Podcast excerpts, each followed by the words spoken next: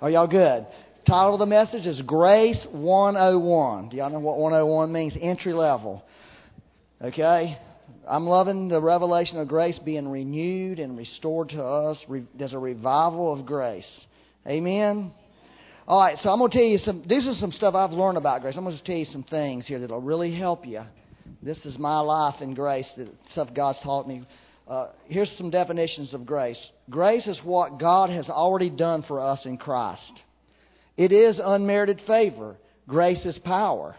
It is what the finished work of Christ has accomplished for us. And it's very and it's every spiritual blessing in the heavenly places in Christ. That's if you had to bullet down to one verse, Ephesians 1 3. It's every spiritual blessings in the heavenly places in Christ.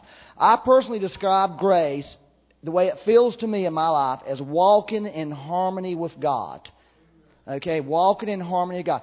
I, I know I don't try to walk in grace. I walk in grace by faith. I know I'm not walking in grace by default. It's when I start feeling this anxiety, or I feel, start feeling this striving, or I start feeling a lack of pleasure in my life. And I'll give you a scripture I mean, where I start losing pleasure on things. I realize I'm not walking in the grace of God. Does that make sense? Um, a, a true revelation of grace will eventually lead you to a revelation of the heavenly places because that's where it's at. That's where grace is.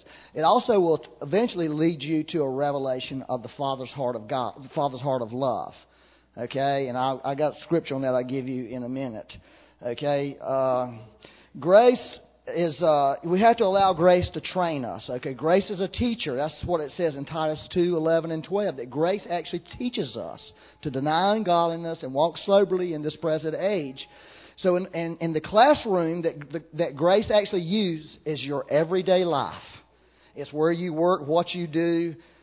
That's how grace does. Uh, one of the examples I wanted to give you about grace is this not many people know this, but I can walk, literally, I can walk out this front door and put a blindfold on and walk to my house blindfolded. And the reason I can is because I've walked from here to there a million times. Okay, and I walk by feel.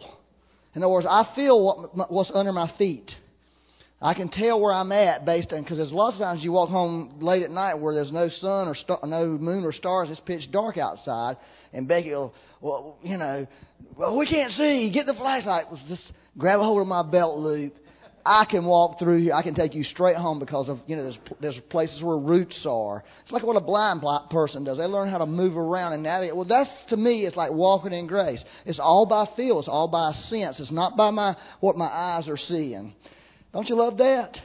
Uh, uh, so there's no experts on grace. I, you know, a friend of mine was working on a message to do on heavenly encounters, and we were talking about it. And one of the points was no experts. The moment you become an expert on grace, you are no longer, you've disqualified yourself. I'm, what I'm sharing with you is just my life experiences. I don't claim to be an expert because I'm in school. I'm in the school of grace. Um, one of the reasons there's no experts on grace is 1 Peter 4.10 says grace is manifold. In other words, there's many different revelations of grace, many different expressions of grace. It's not just one thing, it's many, many, many. Okay, and I'm not running out, and Jesus is full of grace and truth. So you'll ne- we'll never under- we'll never come to the end of, of grace and what it really means. Uh, also, 1 Peter 3.18 says we grow in grace we grow. In other words, once you come into a revelation, God, there's so much more He wants to show you and reveal to you about it as you walk with Him. I know I have a lot more understanding about grace than I did when I first started. There's many revelations and theologies and perspectives on grace. Uh, so one of the things we have to be careful about any truth, uh, and it includes grace, that, that we don't overemphasize one aspect of it. Okay, because if you study church history, when one truth is elevated above other truths, all error has come. That's how error comes into the church. That's how heresy comes into the church. When a truth is elevated above other truths, that's really important, especially when it comes to the grace revelation. Um, you know, there's, there's a scripture, uh, Psalm 119, 160, it says, The sum of your word is truth. The sum of your word. It's not one truth, it's many truths that bring a truth, bring the truth.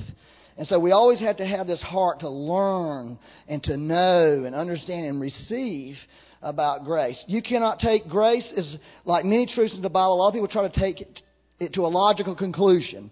You cannot take many truths to a logical conclusion. A lot of people take, they'll hear something, they'll, oh, and so this is what this really means, this is how this works out. That, you cannot do that.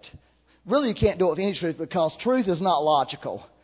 And to bring something that's not logical to a logical conclusion usually leads you to error. There's a, a Calvinist view of grace and there's an Arminian view of grace. Okay? Uh, Calvinist is, tends to weigh real heavily on the on the God side, the sovereignty of God, where Arminius would tend to weigh more heavily on the human responsibility side. Okay, both are right, I believe.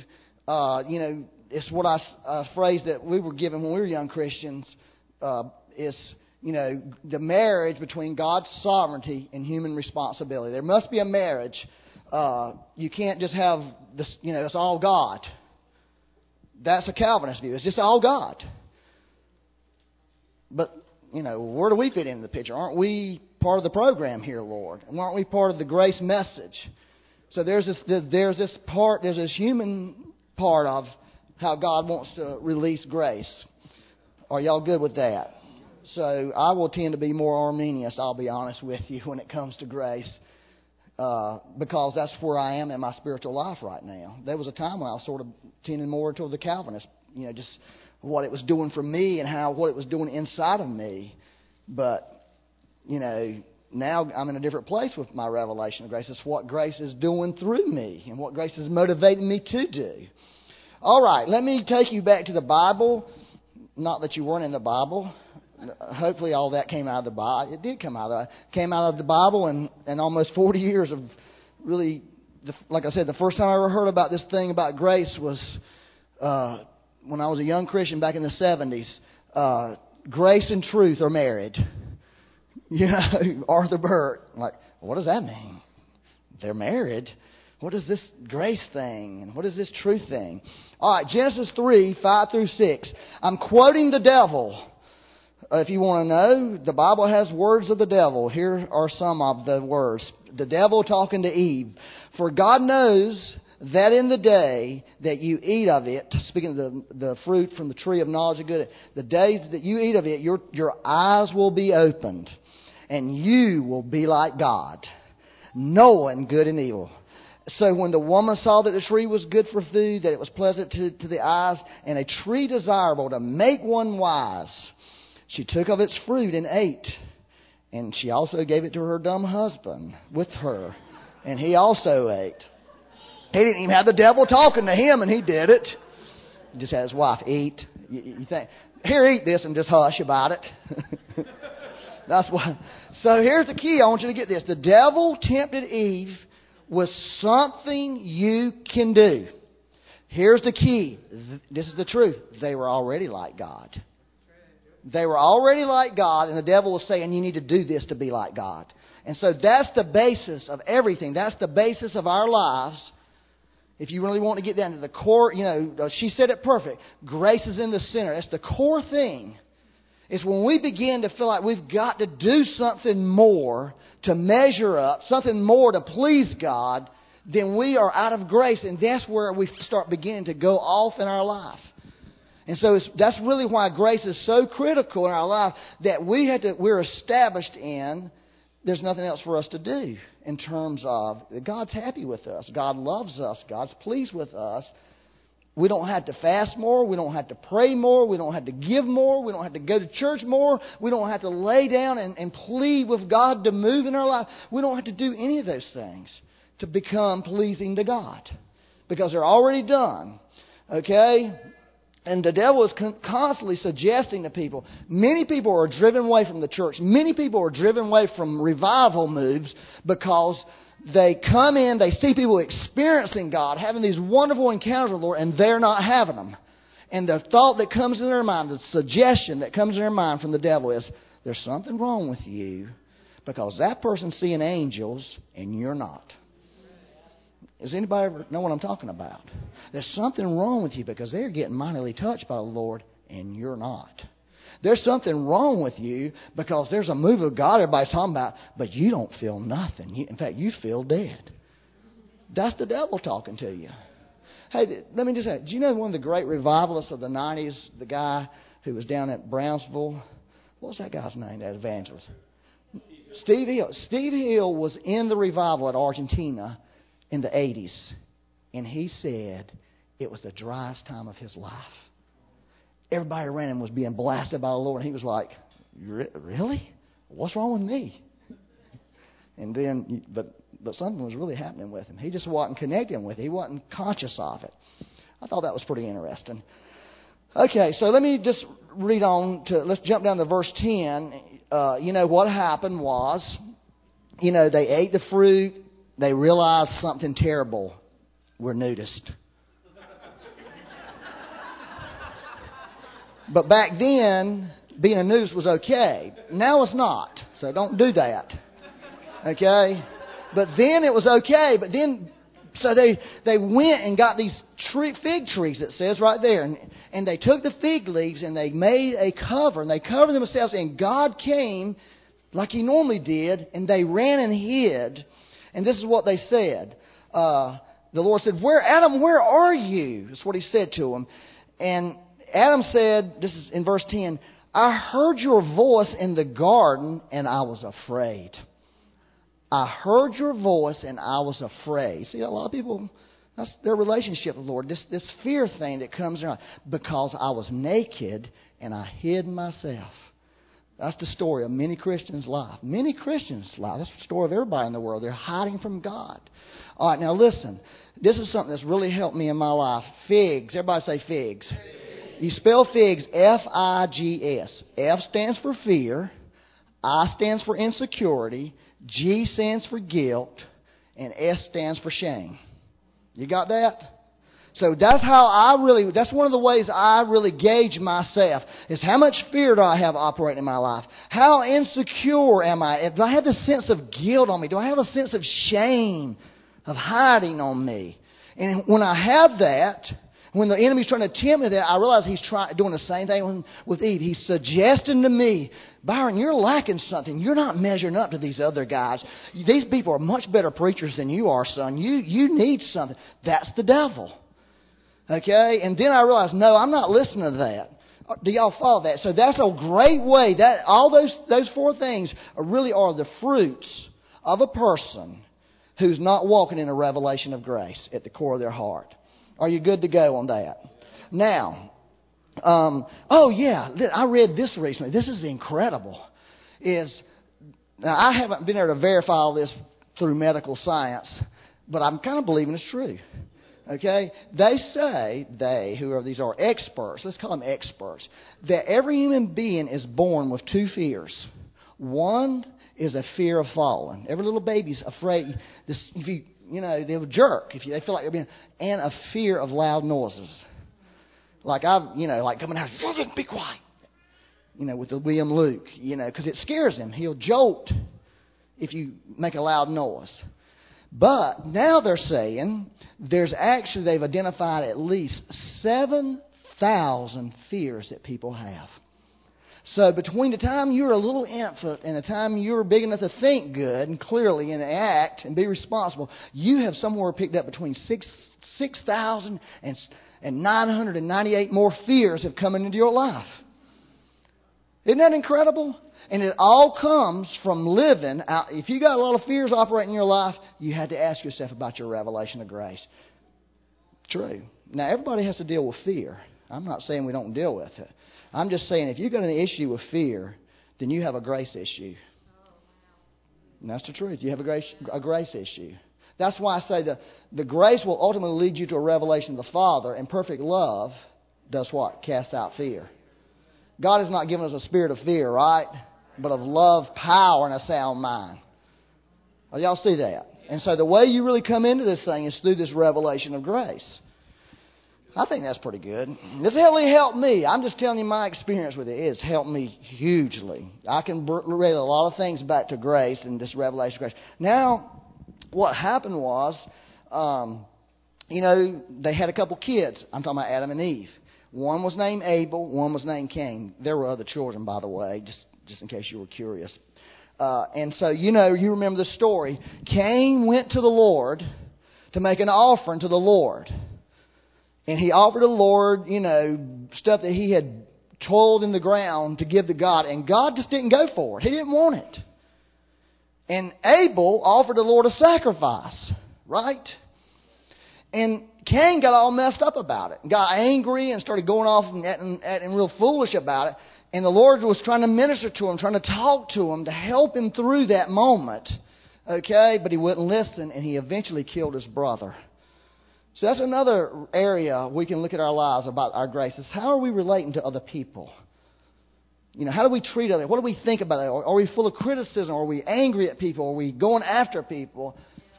That's really where it started at. It's back there when Cain slew Abel. And then it says in verse 16, after all, you know, after he killed him, all this, and the Lord confronted him about killing his brother. In verse 16 of chapter 4 Genesis, it says, Then Cain went out from the presence of the Lord. You know, that's ultimately what's going to happen to every one of us when we're not in grace. Eventually, we'll leave the presence of the Lord. Eventually, we'll pull away from God. It happens over and over in your life if you'll pay attention. That's scary. And dwelt in the land of Nod. Y'all know where that is? It's actually east of Eden. That's what it says. nah, I must say, I got to look up that name, Nod. What does that mean? It's got to mean something. It's, it's not a good place. And Cain knew his wife, and she conceived and bore Enoch. That is not the Enoch that walked with God and was no more. That this was there was like actually three Enochs in the Bible. This is the first one. It Was not a good dude. And he built a city, being Cain, and called the name of the city after the name of his son. So this is a big clue. It, it identified what Cain did. He built a city. There's, there's nothing wrong building a city, right? But the Bible's trying to give us a hint here. Uh, Let's look in, down in verse 20 of Genesis 4. It goes on and gives some names of other people, and then it gets to, and Adah bore Jabal. He was the father of those who dwell in tents and have livestock. He was the first farmer, uh, cow farmer. What he did, right? You see that? What he did. And then it goes on, his brother's name was Jubal, and he was the father of those who play the harp and play, who's the father of musicians. So this is the ungodly line of Cain, because there's another line of people I'll tell you about in a minute. This is the ungodly line, and these people were all known by what? What they did. In other words, they got all their identity, they got all their their their uh, uh, acceptance, everything about them had to do with what they were doing. Okay? And you think about it, in life, this is how we live life. Your children, you know, you have babies, you know, they take their first steps, you're cheering them on, right? They bring a great report card home from school, you're cheer, cheering them on. Of course, you wouldn't, like, little Susie comes home with an F in Spanish. You, oh, great, little Susie, you failed Spanish, awesome! Nobody would do that. We want to cheer them on. We want to celebrate those victories. And as we, you know, the sports, you know, you're the best in sports a beautiful woman. You're the most beautiful woman. You're going to be a model. Uh, you know, you're a musician. Look how awesome you are. And then they grow up and what kind of car you drive. They actually say that women are attracted to guys who have nice cars. Or, or nice muscles. You have such big biceps. You know, you know, you, and you have such a great job. You're making so much money. You're such a success. You're a vice president. And so we celebrate all these things in people. And honestly, I think we need to celebrate our victories. Okay? But here's what the problem is all that's based on what we do. Okay? It's not based on who we are. So this is where the Bible, see, this is where it, it tells us the fundamental difference. And this will really help you in your life because you don't want to live your life based on what you do. Because you might be the most beautiful person in the world, and then one day you go get ugly. Or somebody more beautiful will come along. What are you going to do then? Then you're not the most beautiful, you're the second most beautiful. And it's a bad day. You know, when you're the, when you always was first and suddenly you're second or third or fourth or fifth or fiftieth. Right? Now let's read about the other people. Are y'all good? I got to hurry up. I got to do the next thing in seven minutes. Genesis 4 25 through 26. And Adam knew his wife again, and she bore a son and named him Seth. For God has appointed another seed for me instead of Abel, whom Cain killed. So here's another person group. And as for Seth, to him also a son was born, and he named him Enosh. Then, then, get this, men began to call on the name of the Lord. It was through the godly line of Seth. It didn't, and if you study the whole thing, the whole genealogy, it says nothing about what any of them did. It wasn't about being a musician or a farmer or, or, or athlete or nothing. It was about men beginning to call on the name of the Lord. These men were the grace men. Those other men were the carnal men. Those other men were not. And Christ Himself, His genealogy goes back into Seth, not into Cain. It is good. I'm telling you, it's great because they got their significance and they got their identity from the Lord Himself and not what they did. Not what they did. And see, spiritually, if that is not established in our life, we will spend our life wanting to be loved, wanting to be accepted, trying, trying, trying to measure up to some invisible standard. And we will never get there and we'll constantly feel rejected, and we'll push God away, and eventually we'll push the people around us away. And you'll say, well, them people at that church, they ain't this, they ain't that. But really, it's, it's us. It's our hearts. We're the they ain'ts because we're trying to get something that God has already offered to us. All right, there's a couple of remarkable people that I wanted to mention to you. One of them is in verse 24. It's the real Enoch the one we want. And Enoch walked with God, and he was not, for God took him. The word, the name Enoch means dedicated. He was dedicated Lord. He had a dedicated life where he just walked with God. That was what he was known for, walking with God.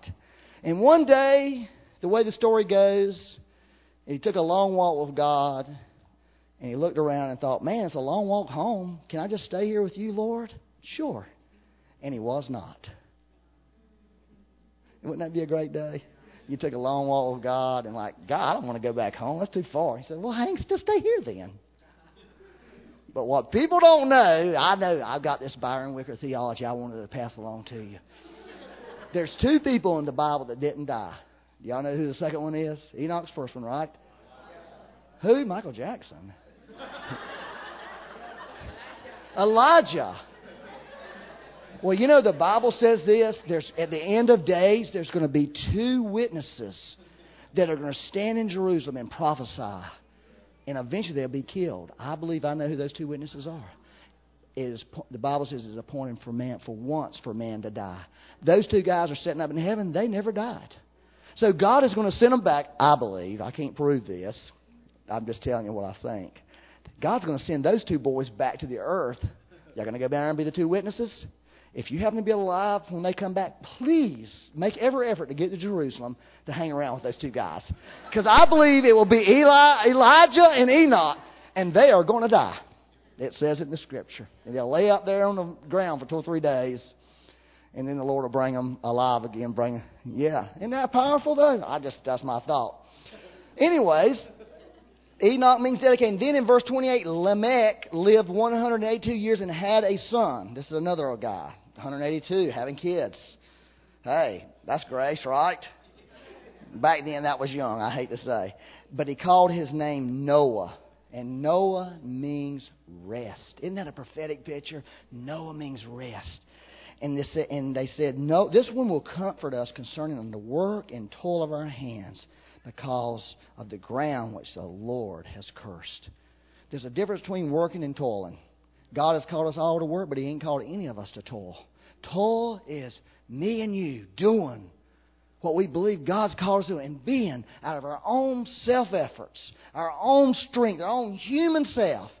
And you will burn out eventually and do that and despise God and despise everything about God. I've seen it with re- people who are really into the revival. She said revival. I love revival. I've seen people that are into revival burn out because it was all a self effort to get the revival instead of a belief that this is what God wants and I'm agreeing with God. And I'm going to let it. All righty. So, now let me give you one more scripture, two minutes. This is what is the, the Popeye scripture, okay? 1 Corinthians 15.10, by the grace of God, I am what I am. So y'all who know Popeye, remember Popeye the Sailor Man? I'm Popeye the Sailor Man. something else. He said something else, but eventually he said, I am, I am what I am.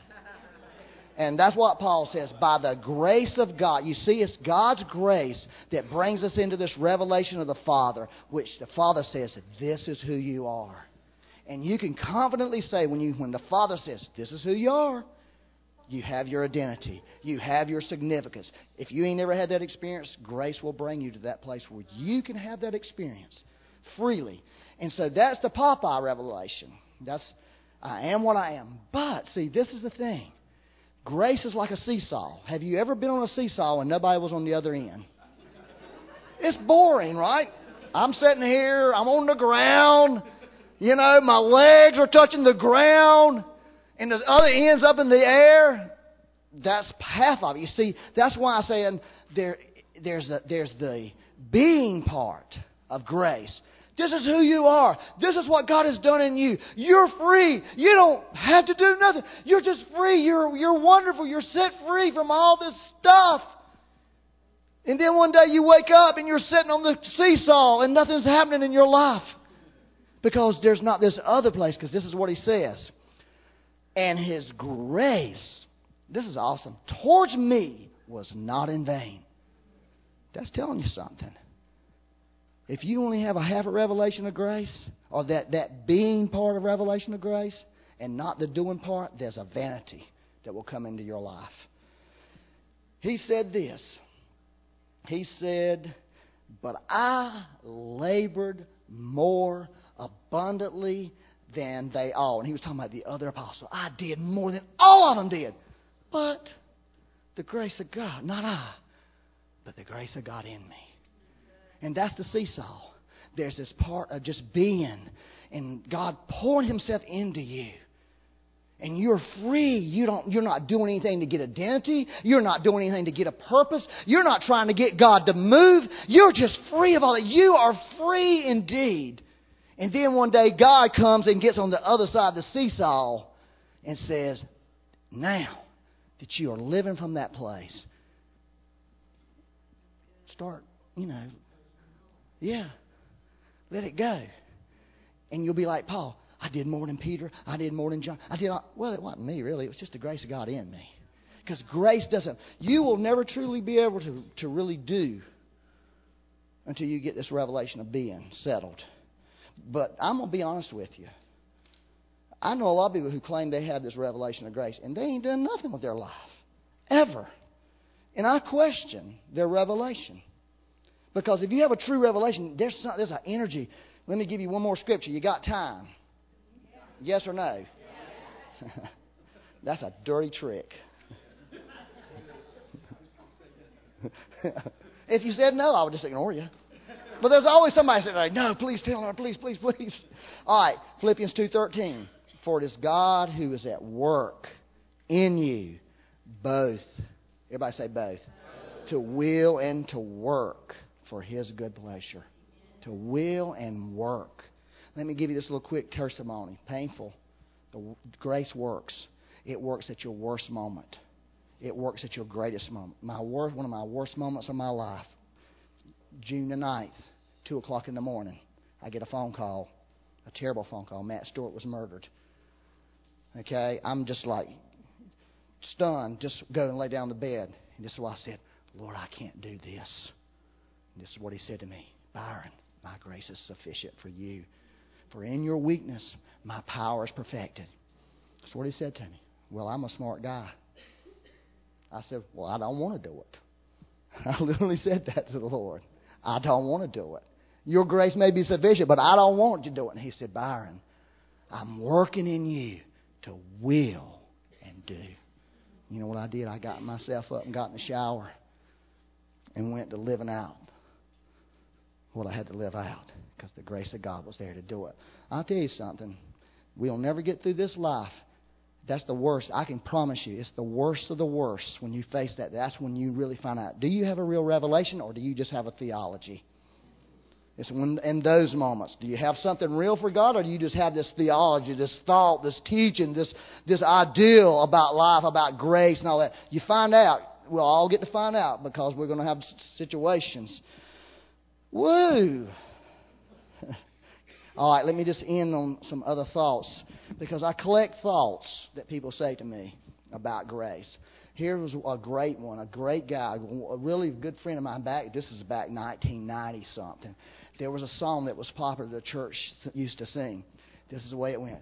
Show your power. Y'all remember that? Oh Lord, you remember what's in that song, Becky? Hey, what's that song? what's the rest of that song? Yeah, something else. That was it. It was just a one-line song. Well, it was a very powerful song. Well, one, I get this phone call for this guy, wanting to have an appointment with me. After we sang that song in church, he comes in. He said, "I'm very offended by that song." I said, "Really? Which song?" That song, "Show Your Power." I said, "What?" That's really what I said to him. He said, "Byron." God has already shown his power. He did it at the cross. It's an offense to God to ask him to do something he's already done. I said, What? I said, Wait a minute. Don't you have two sons or two children, a son and a daughter that have not followed the Lord? He said, Yes. I said, Don't your wife have Crohn's disease? He said, Yes. I said, Don't you want God to do something? He said, Yes. I said, Well, there's the song. Are we so religious to think that we can't say to God, God, reveal your power, show your power. We know you've already. It's not saying He's not already done it. That's a, there's a powerful spirit that comes ac- across the grace revelation. That was an eye-opening experience for me that, that day. Here's another one. I've been asked this numerous times by people. But why are we praying? The, the Lord's Prayer is not a not a, a uh, that prayer is no longer a legitimate prayer because the kingdom has already come. Why are we asking the kingdom to come? It's already come, right? Well, the kingdom has already come, right? But do we see the kingdom manifested everywhere?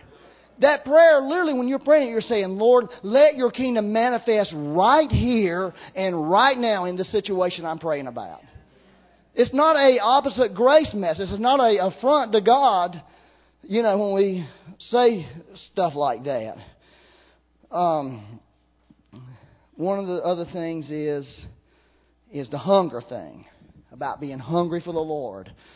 Now, there's a desperateness that comes on people like, huh, huh, I'm going to die. No, you're not going to die. I don't like being praying with people who act all desperate. Do you? Like, oh, please, man, come on. Where's, you know, God ain't called us to be a bunch of desperate. But I tell you what, hunger is a great thing for the Lord. In fact, this is the truth. Hunger is a sign of life when you lose your spiritual hunger, there's something wrong with you. They've uh, hospice will tell you this. People who do deal with dying people is one of the signs of a dying person is they lose their appetite. One of the if your child came home and didn't want to eat supper, you'd be concerned. They woke up the next day they didn't want to eat breakfast. You you think, whoa, something's wrong. My my child they don't want to eat no more. You see, God, uh, Marlon told me about this message Bill Johnson preached. He said, eating spiritual food is the only kind of eating we'll ever do in this life that when we eat, we're just hung, it makes us more hungry. Don't you don't you see that the more of God you have, the more the more revelation of Him, the more you want, the more touched by Him, the more you want. It, it's just it just it's not like you don't have anything. It's like oh God, this little bit has made me wanting you more and more and more. Those those are revelations of grace. It's manifold. All right, praise the Lord. Are y'all excited about the revelation of grace? I am. I'm excited about the revelation of grace. This is just a little piece of it. But God really wants to reveal to you this morning a greater revelation of His grace. Now, if you're a person this morning, if you feel like you, that thing it says the pleasure, willing to do His good pleasure, if you feel like your spiritual life, you feel like this pleasure is going off of it, good sign that you're not walking in grace. When the pleasure starts going down. That doesn't mean you're not going to go through bad things. I'm not talking about just walking around all like a, some kind of fake person, but I'm just saying in your life in general, when you sense the pleasure going, you know something's wrong with you. It ain't everybody else. It's you. It's, it's the revelation. Oh, Lord. I, and here's what you do. Okay, this is really easy. When you find yourself at those points, here's what you do. You stop. Lord, I've stepped out of your grace. I'm no longer walking. Lord, would you just forgive me? Oh, sure. I totally forgive you. Here, come on back into grace. I mean, you ain't got to do anything. You ain't got to run through no loops. You ain't got to do 27 push ups or anything. All you got to do is by faith step back in. And suddenly the pleasure will get activated in your life again. And that's the way it is. If you really want God to really release more of that grace revelation to you, I want you to stand up. And while you stand up, let's bring the children in, okay? Eric, we're going to let the children pray over us this morning.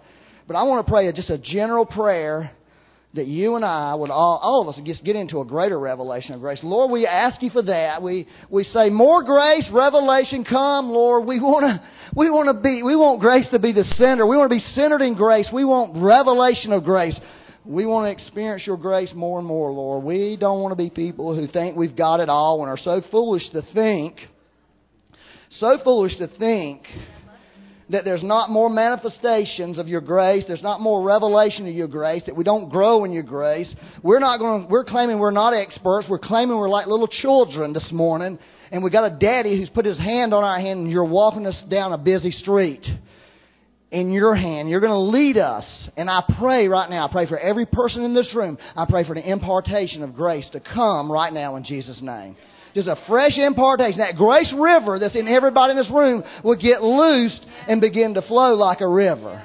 Let's just let it flow like a river. Thank you, Lord. Woo! Thank you, Jesus.